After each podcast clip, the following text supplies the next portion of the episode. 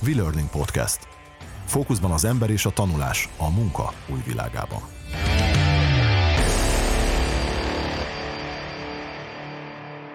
Sziasztok, sok szeretettel köszöntöm a V-Learning Podcast hallgatóit, a mikrofonnál Buga Mihály és Koltányi Gergő, hello! Na szóval ismét egy érdekes témát hoztunk nektek, méghozzá Unblock a képzésekről szeretnénk egy picit beszélgetni, de ne azért nem ennyire egyszerű a, a, felvetés, mert az ember, amikor egy képzésben részt vesz, most én, mint hallgató mondom ezt, már mint hogy, hogy hallgatok egy képzést, akkor azért mindig az emberben felmerül az, hogy jó, oké, hogy, hogy itt van egy képzés, de hogy ezt vajon mennyi idő elkészíteni, meg hogy, hogy mennyire részletes mondjuk egy képzés, és én mindig odajuk adok ki, hogy ez azért egy baromi komplex dolog. Hát egyrésztről ne legyél hallgató, Misi. Hát, mert, hogy én mikor voltam utoljára hallgató? Nem hallgató. is azért mondom, hanem ugye a hallgató, ez a szó, ez tök érdekes, mert többször beszélgettünk egymás között. Hát azért, mert a hallgató az passzív, a tanulás meg aktív, azt csinálni kell. Aktív Úgy, résztvevője vagyok a képzésnek. Aktív résztvevője vagy. Tehát résztvevője legyél a képzésnek, de hallgatója jó. ne legyél, ha lehet. Jó mert, jó, mert egyébként ezt is tisztáztuk, hogy ez egy tök fontos dolog. Igen. Na, most így a, a, a bevezető kört figyelembe véve.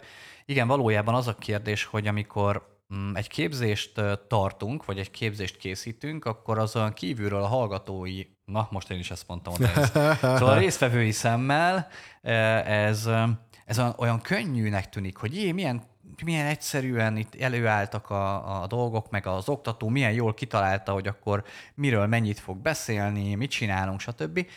Ugye ez az a képzés-fejlesztés, amikor, amikor a végeredményben előáll egy olyan tanulási folyamat, meg egy olyan tananyagok, meg előadások, meg vált, stb., ami ahhoz kell, hogy egyébként sikeres legyen ez a, ez a transfer, ez a, ez a transfer, hogy tudást, képességet, attitűdöt, stb. tudjon formálni.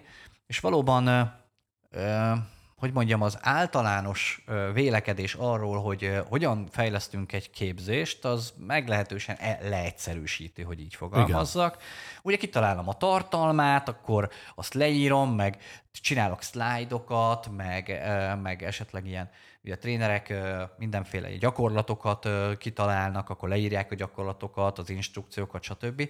Szóval, hogy van alapvetően valamilyen silabusz, így is, így is szokták kínni, hogy silabusz, és megyünk a silabusz mentén, és annak megfelelően megfelelően csináljuk. Ezt lehet úgy mondani, hogy van egy általános ilyen képlet, mondjuk, hogy egy képzés hogy épül fel, vagy hogy áll össze? Van általános képlet, de én most pont arra hegyezném ki a mai beszélgetést, hogy mi a baj ezzel az általános képlettel, vagy mik azok a, hogy úgy fogalmazok, el nem végzett munkák, amik oda vezetnek, hogy a képzések egy jelentős része, hát nem mondanám, hogy eredményes, vagy nem mondanám, hogy személyre szabott, vagy nem mondanám, hogy élvezetes. Ez pont azért van, mert eh, mondjuk nagyon sokan használják ezt az általános képletet, és akkor jó van, ráhúzzuk ezt a képzést, jó van, mert a, le, a legutóbbi is ilyen volt, meg azok is azt csinálják, akkor mi is ezt csináljuk, és akkor nem kell föltalálni a spanyol azt.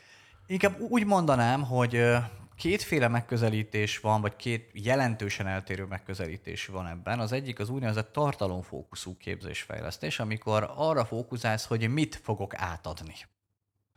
Tehát mi az a tudás, amit átadok? Mit fogok elmondani nekik? Mit fogok bemutatni nekik? Mit fogok, mit fogok én csinálni oktatóként, amitől ő majd okosabb lesz, vagy ügyesebb lesz?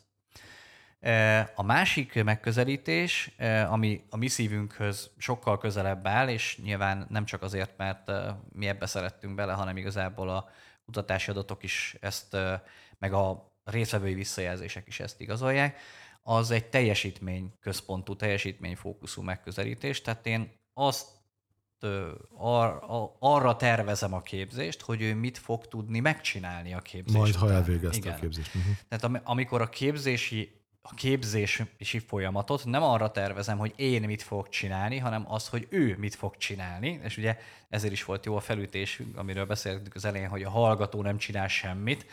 A hallgató esetében az oktató van a középpontban, ő az, aki a tudás átadója, és ő az, aki aktív, a tanuló meg passzív, és a másik képzésfejlesztési logika meg azt mondja, hogy a, a, az oktató az az valójában támogatja azt, ő csak ott van, hogy így fogalmazza, és a tanuló dolgozik, és azt segíti, hogy ő jól dolgozzon, és utána azt, amit megcsinált, azt át tudja vinni a mindennapi életbe. Ez mondjuk a teljesítményfókuszú, vagy a cselekvésfókuszú, vagy viselkedésváltozás fókuszú képzésfejlesztés. Ez jóval több tervezést igényel, mert sokkal aprólékosabban kell kitalálni, hogy hogy fog ő jól dolgozni mert itt nem rajtam múlik. És abban is van folyamatábra? Most nagyon csúnyán fogalmazva? Nem az, hogy vagy... folyamatábra van, inkább lépések vannak. Tehát uh-huh. a mhm. tervezésnek, meg az egész fejlesztésnek van egy folyamata, aminek megvannak a kulcs lépései, mérföldkövei és ezen megyünk akkor most végig. Ezek kézzel fogható ö, ö, lépések? Most ö, hogy, hogy értem ezt? Tehát, hogy nyilván nem azt mondom, hogy a nagykönyvben le van írva, és akkor hat lépéstből meg kell csinálni a, a, a, a képzésünket, de hogy van, vannak azért kötött dolgok benne? Tehát, hogy, hogy összesen hány olyan lépés kell mondjuk, hogy, hogy, hogy az a, a képzés megfelelő legyen? Én azt gondolom, hogy ez nem, nem minden esetben kell minden lépést használod, mert például nagyon sok függ attól, hogy, hogy például nem egy olyan csoportnak szól a képzés, akik nem de- determináltak előre. Tehát nem tudod, mondjuk amikor egy nyílt képzést fejlesztesz, akkor nem tudod, hogy pontosan milyen szervezetekből, milyen munkaköröket betöltő, milyen emberek fognak érkezni magára a képzésre. Tehát bizonyos dolgokat nem tudsz személyre szabni, vagy nem tudsz testre szabni.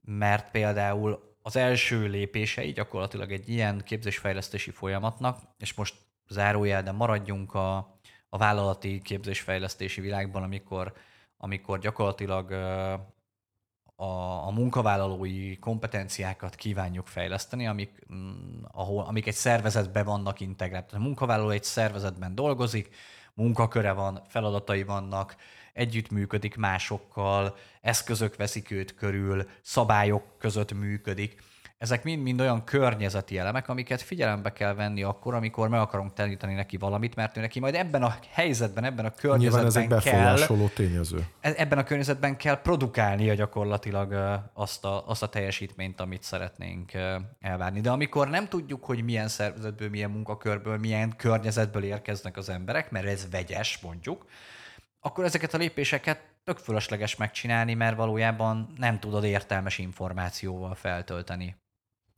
ezt a, ezt a részt. Ugye ez az első fázis tulajdonképpen, amivel ideális esetben, vagy amivel ha lehet esetben elkezded a fejlesztést, ez egy ilyen teljesítmény szükségleteknek az analízis, ez egy kutatási fázis. Uh-huh. Hogy pontosan milyen szervezeti körülmények között, milyen munkakörökben, milyen feladatokat csinálnak, hogyan működnek, hogyan működnek ők abban a környezetben, nincs egy három másodpercük, mert folyamatosan jönnek hozzájuk az ügyfelek. Ezt, ilyen, bocs, milyen, ezt ilyenkor milyen... úgy kell elképzelni, hogy mondjuk van egy adott cég, aki megkeres, akkor oda, oda kimentek, és, és vagy, vagy egyeztettek az ottani, nem tudom, menedzser, projektvezető, stb. stb. És ő, vagy HR, nem tudom, hogy, hogy kikkel kell egyeztetni, mindenkivel nyilván, hiszen minél több infót kaptok, arról az adott területről mondjuk, annál részletesebbet lehet készíteni. Igen, de jellemzően ez egy olyan ez egy olyan kutatási ö, időszak, amit jellemzően egyébként interjúkból szoktunk megcsinálni. Azért ritkán van arra idő, hogy akkor oda menjünk, de egyébként az lenne legszuperebb, hogy oda megyünk, megfigyeljük a működési környezetet. valahova egy-két hát igen, igen, hát megnézzük, hogy egyébként valójában hogy is néz ki, milyen szoftvereket használ, milyen a gépe, gyors, lassú, szenved vele, nem, nyegtetik az ügyfelek, folyamatosan, tehát mi történik, mennyi ideje van pihenni, csomó minden, mekkora stressz alatt működik mondjuk az adott ember, mert ezek mind-mind fontos információk akkor, amikor, amikor azt akarjuk, hogy ő majd valamin változtasson, és neki sokkal több minden van a fejében, hogy miért nem tudja megváltoztatni, úgy, ahogy mi mondjuk, mert azért, mert nálunk ezt ezért nem lehet, meg ezt így nem lehet, meg az úgy nem lehet. Hogy ha én nem tudom, hogy mit, mit és hogy nem lehet, akkor nem tudok neki jó ö, Opciót segítséget adni. nyújtani. Tehát nem tudom őt jól segíteni a változásban. És ugye ilyenkor két nagy területre szoktunk fókuszálni egyébként. Az egyik az az, hogy, hogy megnézzük, hogy a adott célcsoport milyen munka és feladat körben dolgozik. Tehát mit csinál, mik a feladatai, kivel működik együtt, kivel kommunikál, milyen csatornákon kommunikál, mivel mi történik. és az egész környezetet milyen szabályok alapján végzi a feladatait, stb. stb. Mert hiába mondunk mi nagyon okosat neki, hogyha azt mondja, igen, de nem a szabályzat pont nem ezt mondja, akkor én hiába volt, akkor rossz akkor a szabályzatod, ő meg igen. azt mondja, hogy a szabályzatot én nem tudom megváltoztatni például. Vagy hiába mondom, hogy így és így lehetne fölgyorsítani, azt mondja, hogy nem hiába tudom, tudnám gyorsabban csinálni, de amúgy olyan lassú a számítógépem, hogy így is állandóan várok rá, tehát akkor megint nem tudom hatékonyabbá tenni, fölgyorsítani, segíteni neki. Szóval mi az a működési környezet, amiben ők vannak? A világuk.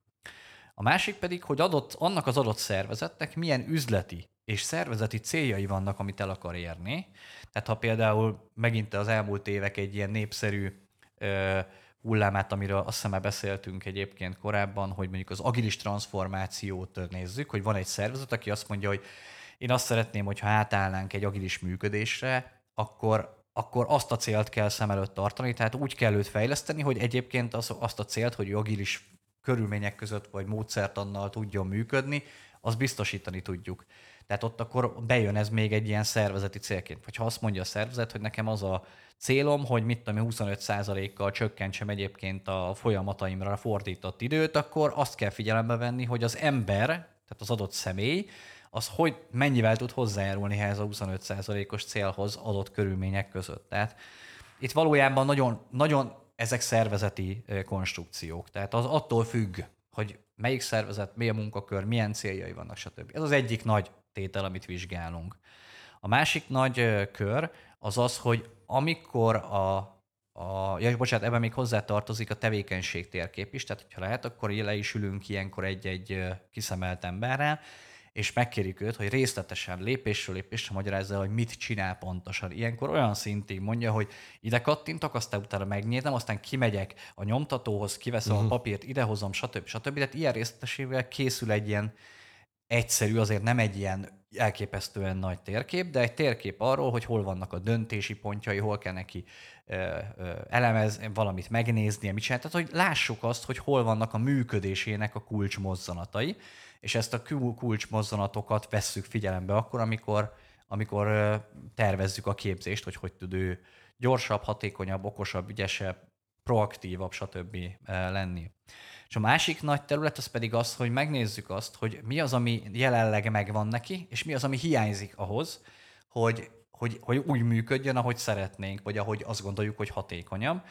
Ilyenkor hiányozhat valamiféle tudásismeret, tehát ő ezt nem, nem is tudtam, hogy a, ebbe az Excelbe ilyet lehet csinálni, akkor ugye azt a tudást azt bele kell emelni a képzésbe, mert, mert látható. Ezt nyilván nem egy emberre nézzük, hanem ugye ez, ez ilyen mintavételezés, de azt látjuk, hogy egyébként a célcsoport nagy részének nincsen meg ez az ismerete, akkor azt be kell emelnünk a képzésbe, mert az egy hiány. Vagy ugyanígy van, hogy ha valamit nem tud megcsinálni, tehát valami, valamit nem, az ilyenkor valamire plusz nem képes. képzésnek minősül egyébként? Tessék? Az ilyenkor plusz képzésnek minősül, hogyha be kell emelni valami plusz. Nem, nem, nem, hát ez a képzés fejlesztésének a kérdés, hogy mit fogunk tanítani majd. Ugye uh-huh. erre jut ki az egész elemzés, tehát nézzük a tudáshiányt, ismerethiányt, nézzük a képességhiányt, és nézzük az attitűdbeli, hogy így fogalmazzak, eltéréseket az ideális attitűdtől, értékektől, a ne, ő mást gondol erről, más tart értékesnek, tehát hogy van-e eltérés ebben, és akkor ez egy ilyen úgynevezett gap analízis, hogy mi a, mi a luk, amit át kéne hidalnunk a képzéssel, és akkor elég pontosan képünk van arról, hogy kit, honnan, fogunk elvinni, és már csak azt kell megmondanunk, hogy hova. Hogy pontosan hova. Uh-huh. Ugye ez, ez gyakorlatilag ez az első fázis, ez a, a szükségletelemzés, hogy valójában mire is van szükség, ezt követi gyakorlatilag az, amikor meghatározzuk, hogy és mi az elérendő cél. Tehát őket innen hová is szeretnénk elvinni, és itt, itt jönnek azok a, a pontok, amikor leülünk a, a szakterületekkel, és akkor szépen konzultációba átbeszéljük, hogy mi azt szeretnénk, hogyha ők úgy csinálnák a dolgaikat, hogy így, meg így, meg így, meg így. És akkor utána megnézzük, hogy ja, mivel az előbb megnéztük őket, valójában nem így csinálják, hanem úgy csinálják. De miért úgy csinálják? és akkor ott kiderítjük, hogy hol van a különbség, de a lényeg az, hogy egy ilyen célrendszert állítunk föl. A következő az, hogy mi lesz a képzésnek a célja. Magyarul mi az, amit a végén szeretnék, hogy ha ő az adott emberek átmennek ezen a képzésen, akkor a képzést követően, ami nem biztos, hogy rögtön, amikor vége van, most azonnal fogják tudni, uh-huh. mert jellemzően a képzés az nem egy esemény, hanem ugye egy, egy folyamat, erről is volt már korábbi adásainkban szó, de hogy amikor befejeződik az ő fejlesztési folyamatuk, hogy így fogalmazzak, akkor hogyan kellene, hogy működjenek. Ezek teljesítmény fókuszált tanulási célok. Tehát nem azt jelenti, hogy ismerje a nem tudom micsodát, értse meg, hogy nem tudom mi. Ezek van olyan, amikor ilyen célok is vannak, de azért inkább úgy szoktuk meghatározni, hogy képes legyen azonosítani, hogy az ügyfél üzleti vagy magánjellegű problémával fordult ide.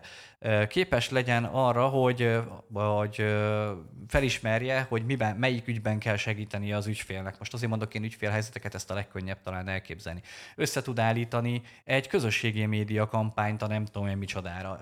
Sorolhatnám teljesen mindegy. A lényeg, hogy effektív teljesítmény célok vannak. Tehát nem arra vonatkozik a cél, hogy mit fog megtanulni, hanem hogy mire lesz képes. És ugye ezekből az úgynevezett teljesítmény célokból, vagy viselkedésváltozási célokból vezetem le azt, hogy akkor én mit fogok neki megtanítani, hogy ő arra képes legyen. Ezek lesznek majd a tanulási célok. És ezeknek a fölépítése következik.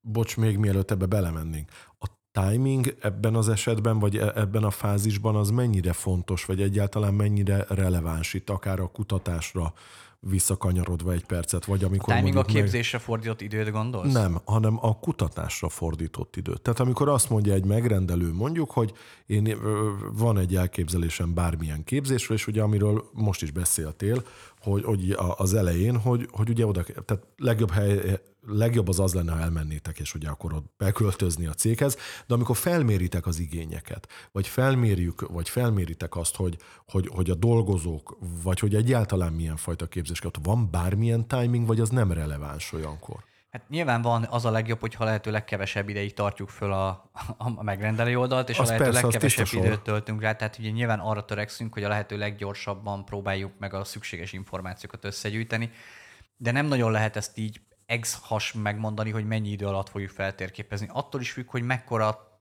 tehát mitől elállt a, a, a magas szintű képzési cél. Ha én azt akarom, hogy ugye itt van ez a óvodás csoport, és akkor uh, szeretném, hogyha ők uh, hengerfejtemítést tudnának cserélni egy izé, dízel Mercedes 10V12-esben, uh, akkor azért elég sok mindent uh, kell megnézni, hogy, hogy Persze, na, igen, értem. Én, mennyire, én értem. Attól függ, hogy mennyire komplex gyakorlatilag az a, az a teljesítmény változás, amit szeretne az ügyfél. Tehát, hogy minél komplexebb, annál több mindent kell megnéznünk valószínűleg. Akkor máshogy megkérdezem, mert akkor lehet én tettem föl rosszul a kérdést, sőt biztos, hogy a megrendelői oldalon azért kaptok olyan visszajelzést, hogy ezzel tisztában vannak, hogy nektek azért fel kell mérni a terepet? Mm, hogy mondjam, nem jellemző. De szerintem ez baromi fontos. Nem, Vagy nem naív vagyok és laikus? sokszor van az, hogy a megrendelői oldalon kész, kész dolgot kérnek. Tehát azt van, hogy szeretnénk egy időgazdálkodás oktatást, de nem, de, de nem tudod, hogy valójában mi az oka, hogy, és hogy biztos, hogy az időgazdálkodás lesz a megoldás rá. Ilyenkor két lehetőség van. Az egyik, hogy vagy elfogadod, hogy nézd, ezt kérte, ezt adom, tehát a másik oldal, én ezt kevésbé szeretem, vagy mi ezt kevésbé szeretjük, mert baromi nehéz úgy egy képzést csinálni, hogy valójában gyakorlatilag beengednek egy sötét szobába, és azt mondják, hogy na akkor most itt kellene fölépíteni Csinálj ebből fényt. a 3453 darabos legóból a, ugye a terv szerinti valamit.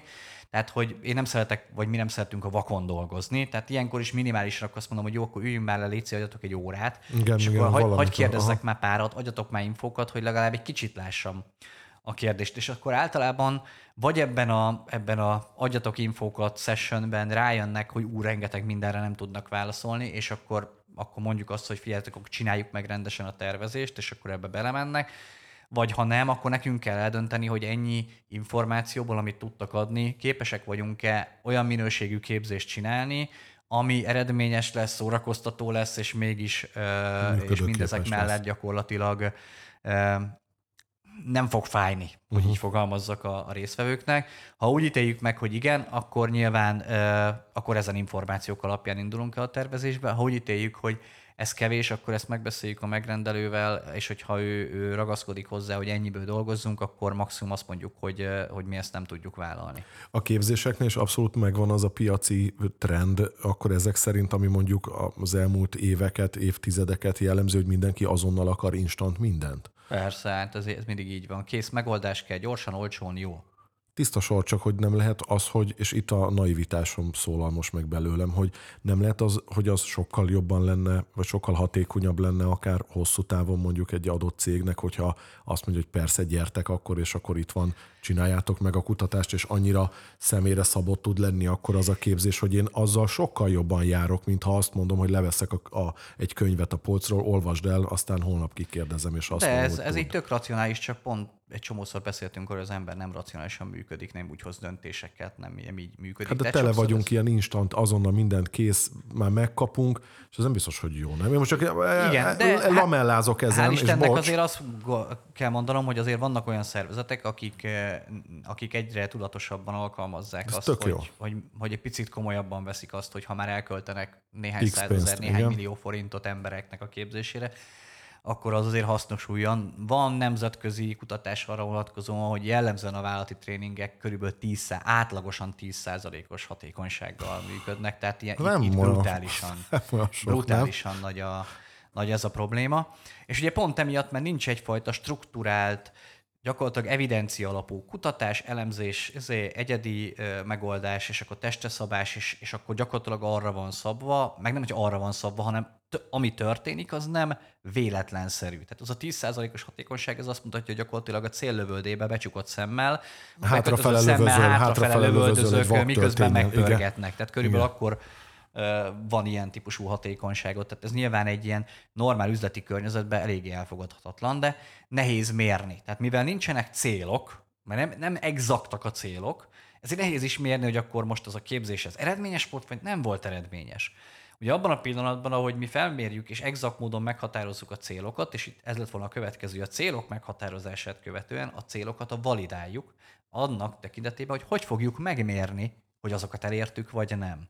Minden egyes célt validálunk, a szerint, hogy meg tudjuk-e mérni, vagy nem. Ha egy cél nem mérhető, akkor az a cél nem elég exakt. Nem elég pontos. Mennyire akkor nehéz mérni ezeket a célokat?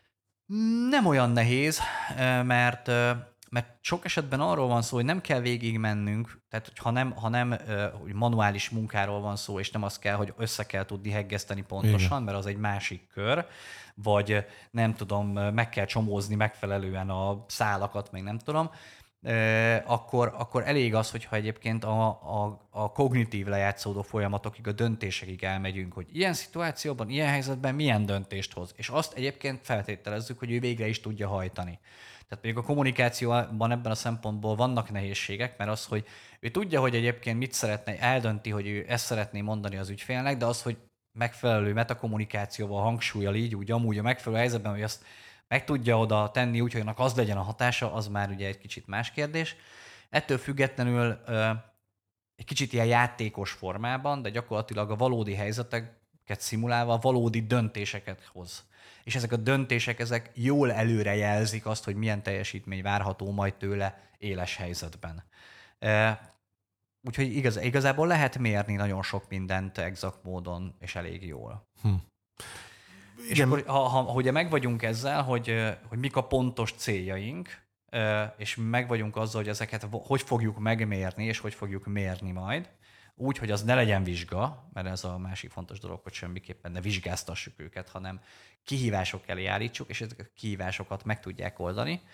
És ha meg tudják oldani, akkor van egy képem arról, hogy ő egyébként képes arra a teljesítményre, amit én szeretnék. Ehhez persze azt a teljesítményt azt le kell bontani ugye itt az analízis során, az elemzés során pici elemekre. Mert nem tudom meg, nehéz egy olyan mérést csinálnom, hogy na akkor állíts össze egy komplet social media kampányt, mert annak rengeteg kicsi lépése van. Azt fölbontjuk elemekre, meghatározza, felméri, beállítja, nem tudom. Ezek mind-mind-mind önálló kis döntések. A legjobb példa erre a biciklizést szoktam mondani, szóval aki tud biciklizni, az könnyű megmérni, föl a biciklire is. Nyilván ez így egyszerű, de külön, hogyha szétbontom, hogy tud egyensúlyozni, tud tekerni, tud fékezni, tud kormányozni, ez négy kulcs összetevő, ha mind a négyet megmérem, akkor azt kell feltételeznem, ugyanígy hát egyet is, egybe is tudja használni, de egyébként vannak olyanok, amikor ezeket összecsomagoljuk, és akár egyben is meg tudjuk mérni. Tehát ha fel tudom ismerni, hogy mit akar az ügyfél, és hát amikor meg tudom csinálni, és akkor ki tudom választani a megfelelő nyomtatványt, és akkor azt be tudom vinni, akkor utána megnézzük, hogy a teljes folyamatot egyébként végig tudja elvinni. Hogyha ezek megvannak, akkor utána erre mm, keressük a következő dolgokat, a, a tudástartalmakat, mondjuk azt, hogy forrásanyagokat gyűjtünk, ez a forrásanyag gyűjtéshez származhat úgy, hogy vannak már írott anyagaink, de sokszor csak ilyen PowerPoint prezentáció részletek, meg, meg valamilyen folyamatleírások, szabályzatok, dokumentumok, űrlapok, és nem tudom, mik állnak rendelkezésre, ezeket mind begyűjtjük. És a másik ilyen típus az pedig az interjú, a szakértő interjú, amikor jellemzően adjatok egy olyan embert, aki jól csinálja, és akkor gyakorlatilag végig megyünk vele, és átbeszéljük, hogy hogy csinálja, mint csinálja, és ezeket mind leírjuk, meg lejegyzeteljük, és összegyűjtjük az összes információt, és akkor gyakorlatilag azokból fogunk tudni építkezni a képzési program, vagy a képzés fejlesztése során. És talán kitaláljuk, hogy az adott célokhoz, ugye amiket az előzőekben kitaláltunk, milyen módszertani beavatkozásokat illeszünk. Tehát ahhoz, hogy mondjuk ő azonosítani tudjon valamit, ahhoz választunk egy megfelelő módszert, ahol demonstrálunk típusokat, megmutatunk neki. Ez kék, ez zöld, ez sárga, ez piros. Gyakoroljunk, hogy felismered. Ez milyen színű? Kék. Ez milyen színű? Ez sárga. Ez ilyen nyomtatvány, ez olyan nyomtatvány, ez amolyan nyomtatvány. E, megnézzük, hogy mik a jellemzője a nyomtatványnak, és akkor utána ismertetjük föl vele. Tehát, hogy vannak demonstráció, bemutatás, összehasonlítás, Csomó olyan módszer van, most nem fogok nyilván végigmenni, csak hogy amit a cél eléréséhez kiválasztunk, akkor már tudjuk, hogy mit akarunk, tudjuk, hogy azt milyen módon akarjuk elérni, tudjuk, hogy mi az a tudás, amit át kell adni, így már elég sok információnk van ahhoz, hogy már nagyjából kezd összeállni, hogy mit is fogunk itt mit csinálni, de van még pár ilyen elem. Például az egyik ilyen az, hogy a célcsoportról, akiről beszéltünk, és akiket már megfi- megfigyeltünk, őket elég jól kell ismerni, hogy személyre tudjuk szabni ezt a, a tananyagot. Most ebben azért nem fog belemenni, mert a következő podcastban ebben részletesen fogunk beszélni erről az úgynevezett tanulói persona tervezésről, és hogy hogyan és mire használható. De úgy kell a leginkább elképzelni ezt, hogy van egy, egy homogén nagyobb, egy, egy csoportom, ami nem annyira homogén, hogy mit tudom én, akár 3000 ember, akit most képzésben kell részesítenem, nem szerencsés általánosítani, tehát hogy itt mindenkinek jó legyen, az amit a téli-nyári gumi igazából se télen nem jó, se nyáron nem jó, de mindegy. Most nyilván túlzás lesz, de hogy az a lényeg, hogy ezekből a, ezek, ennek, ezt a nagy csoportot valamilyen szempontok szerint hasonló emberek csoportjaira bontjuk, és leképezünk egy ilyen mintaszemélyt, egy ilyen elképzelt szemét, amit az adott csoportot elég jól jellemzi. Tehát legalább mondjuk 70-80 százalékban igaz lesz mindenkire. És az már egy elég jó találati arány. Ezeket felépítjük, ezeket a személyiségeket, és akkor a tananyagot ezeknek a személyiségeknek tervezzük. Tehát azt mondjuk, hogy ha ő ezt elolvassa, vagy megnézi ezt a videót, akkor ő ne, mi hogyan fog erre reagálni. És ezt végig tervezzük, és akkor így úgy szoktuk mondani, hogy nem neked szólóképzést csinálunk, hanem rólad szólóképzést csinálunk, és ez egy óriási különbség. Ezután szokott jönni a, a, az a rész, és ugye innentől kezdve lesz egy csomó információnk, hogy konkrétan kinek tervezünk, tehát sokat fog segíteni a képzés tervezésében. Gyakorlatilag majdnem az a kulcs, nem? Hát nem azt mondanám, ez egy a sok kulcs Egy közül. a sok kulcs igen. között, igen. És aztán van ugye az úgynevezett kontextusépítés, amikor megpróbáljuk ezt az egész dolgot belehelyezni egy világba. Erről is beszéltünk már korábbi podcastokban, hogy nem sterilen adjuk a tudást, az információt, hanem szituációba, helyzetekbe, életbe van ültetve, ezt az, ezt az életet, ezt a világot kell felépítenünk, amiben majd az a tudás átadás zajlik. Itt ugye történeteket kreálunk, amik... Színesítjük, szagosítjuk. Színesítjük, szagosítjuk, így van, karaktereket, karakterfejlődéseket, stb. stb. viszünk végig, dialógusokat, párbeszédeket, konfliktus helyzeteket generálunk, hogy mind érzelmet generáljon, és mind segítse a memóriának a, a befogadását, a sok-sok információ befogadását. Ha ez is megvan, akkor gyakorlatilag már csak egy dolgunk van a tervezésből, másfél, ez az, hogy a tanulási útvonalat, azt, vagy azt a folyamatot azt meg kéne terveznünk, tehát akkor hogy is lesz, először mit fogunk csinálni, aztán mi jön, aztán mi a következő, ebbe beleértve azt is, hogy, hogy akár itt különböző kevert elemeket használhatunk. Tehát, hogy lehet, hogy mondjuk egy e-learning tananyaggal, önálló feldolgozással, információval indítunk, aztán utána jön egy, egy kis csoportos workshop, ahol ezt meg ezt meg ezeket a célokat akarjuk elérni, aztán utána hozunk egy önálló munkát, egy, hogy ezt házi feladatba kvázi csinálja meg, utána a házi feladatot egy az egybe konzultációba átbeszéljük vele, tehát hogy a célok eléréséhez, meg a módszereket megfelelő eszközökhöz rendeljük, hogy akkor az mit, hogy fog kinézni, és megmondjuk, hogy az adott lépéseken milyen tananyagok, meg segédanyagok, meg segédeszközöket fogunk készíteni, hogy a, hogy a tanulást támogassuk. Tankönyvet, prezentációt, Bármit, kisokos, útmutatót, aha. listákat, akármi, ami szükséges, ami oda való. És amikor ez mind megvan együtt, a környezet vizsgálata, a célok, a mérési módszerek, a források, a, beavatkozások, a módszerek, a tanulói személyiségek, a történet, meg a, meg a kontextus, meg ez az egész tanulási folyamat, meg tananyagok, akkor gyakorlatilag összeállt az információ halmaz, egy gigantikusan nagy információ halmaz, ezeket fogjuk egy keretbe foglalni. Mi, mi ezt konkrétan egy ilyen Learning Experience Design canvasba, egy keretbe szoktuk berakni, ami azért jó, mert ilyenkor a megrendelővel ez gyakorlatilag prezentáljuk nekik, de ledemózzuk nekik, hogy figyelj, hogy az hogy ezt, Aha. ezt gyűjtöttük össze, ezt tudjuk, ez és ez alapján, így van, és ez alapján úgy szeretnénk megvalósítani a képzést, hogy, és ezt jó alaposan átbeszéljük a megrendelővel, mert innentől fogja tudni, hogy ő valójában mit fog kapni uh-huh. amikor, amikor a végén leszállítjuk neki gyakorlatilag a képzést. E, és gyakorlatilag ez egy ilyen prezentációs, ez egy ilyen info, infografika-szerűség, hogy így fogalmazzak, egy ilyen, egy ilyen canvas, és abban nagyon sok információ ott van. Ilyenkor tudunk összehangolódni az ő mit képzel el, és a mi mit képzelünk el című történetben. Ez egy nagyon fontos rész, hogy ne érjen senkit meglepetés. Ja, hát én nem erre gondoltam, ugye sokszor van ilyen.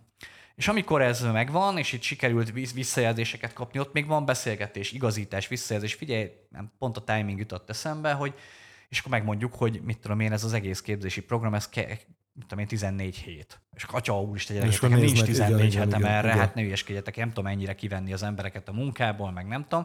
Tehát ott akkor még hozunk esetleg környezeti tényezőket, amit eddig nem térképeztünk föl, még annak megfelelően igazítjuk, de a lényeg, hogy van egy pont, amikor egymás tenyerébe csapás van, hogy akkor ezt szeretnénk, igen, ezt szeretnénk, ez rendben van, megegyezünk az árban, és akkor gyakorlatilag és a munka. Mehet, a, mehet a képzés érdemi fejlesztési része. Hogyha megnéztétek, ez körülbelül úgy járunk, hogy 60%-nyi munkát végeztünk egy kapavágás nélkül igen. gyakorlatilag. Igen mert ez pont olyan, mint egy háznak a tervezése. Legalább hogy, a telek már megvan. Hát igen, a te, lehet megvan a telek, de hogy, hogy a ház tervein és elképesztő sok tervezési munka van, baromi nagy értéket, mielőtt megjelenik a brigád először, az fölvonul, hogy, hogy akkor jöttünk alapozni, meg jön a villanyszerelő, tehát hogy ez mind, mind a tervek alapján működik, és itt is így van, hogy akkor tudod, hogy mit fogsz kapni. Tehát akkor nem egy ilyen összedeszkázott kutyaolszerű valamit szállítanak le neked, hanem ennél kicsit exaktabbat.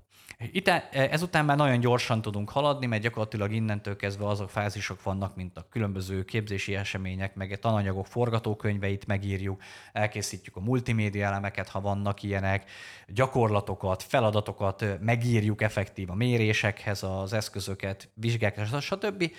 Megnézzük, hogy kell-e bevonni külső partnert ebbe, mert lehet, hogy nem mi vagyunk az egyetlen beszállítók, lehet, hogy lesz még más beszállító is ebbe, vagy lehet, hogy egyébként ez házon belül készül és akkor eljutunk a végére, amikor már úgy tűnik, hogy készen van a dolog, de még sincs készen, mert ezt el is kéne adni. Szóval az is kéne, hogy a célcsoportot eljuttassuk oda, hogy oké, okay, hogy mert sok esetben egy képzés kötelező, de kötelező képzést úgy gondoljuk, hogy semmi szükség arra, hogy marketingeljük, meg eladjuk idézőjelbe téve a képzést, pedig de, hiszen minél inkább fel tudod kelteni a képzés előtt már, akár a címével, akár egy videótrélerrel, akár igen. belső marketing kommunikációs eszközökkel a kíváncsiságát a célcsoportnak, annál nagyobb motivációval fognak bent elkezdeni a képzésben dolgozni, és nem a képzésnek lesz a feladata egy demotivált, vagy előítéltekkel rendelkező embert valahogy beráncigálni és, és, és, és gyakorlatilag magával vinni, hanem már ez a ez a része ilyenkor segít. Szóval ilyenkor dolgozunk azon is, hogy hogyan vezetjük be a képzést, milyen eszközöket adunk, segítünk, ahogy, hogy, ez, hogy ez már, ezt várják a tanulók, vagy a résztvevők ebben. A leges legvége az pedig gyakorlatilag az, amikor fut a képzés, akkor adatokat gyűjtünk, interjú kérdőíveket csinálunk, in, effektív interjúzunk a alanyokkal, milyen visszajelzéseket gyűjtünk tőlük. Ha digitálisan megy, akkor adatokat gyűjtünk, tevékenységi adatokat gyűjtünk a rendszerből, mit csináltak, hol csináltak, mennyi időt csináltuk, és ezeket utána majd elemezzük, kiértékeljük és visszaforgatjuk a képzés fejlesztésébe, hogy oppá, valamit terveztünk, valami, de az igen, nem igen, teljesen igen. úgy működött, ahogy, ahogy szerettük volna jó esetben ilyenkor ezt egy pilot csoporton csináljuk meg, csinálunk egy pilot csoportot, azon egyébként teszteljük, és amikor látjuk a tesztelés, és akkor látjuk, hogy úgy működött, ahogy kellett, minden szuper volt, vagy ha nem, akkor kiigazítottuk és újra teszteltük, akkor engedjük ki gyakorlatilag a terméket, mint kész képzési produktum. A megfelelő célcsoport. A megfelelő célcsoport. Ez így, így van. van. Na hát így néz ki egyébként egy olyan képzési folyamat, amely egyébként valójában kellő alapossággal és valószínűleg elég jól eredményességgel fogja elérni a célját. Hát nagyon szépen köszönöm, hogy itt, mert közben az adás végére értünk, ahogy nézem így az időnket, és ahogy ígéretet tettél itt az adásban, akkor a, a következő podcastünk pedig pont erről szólna akkor, hogy ez a persona építés, vagy kinek készülnek egyáltalán a tananyagok, így durva fordítással, úgyhogy akkor legközelebb erről beszélgetünk. Köszi szépen, Misi. Köszi szépen, sziasztok, hello!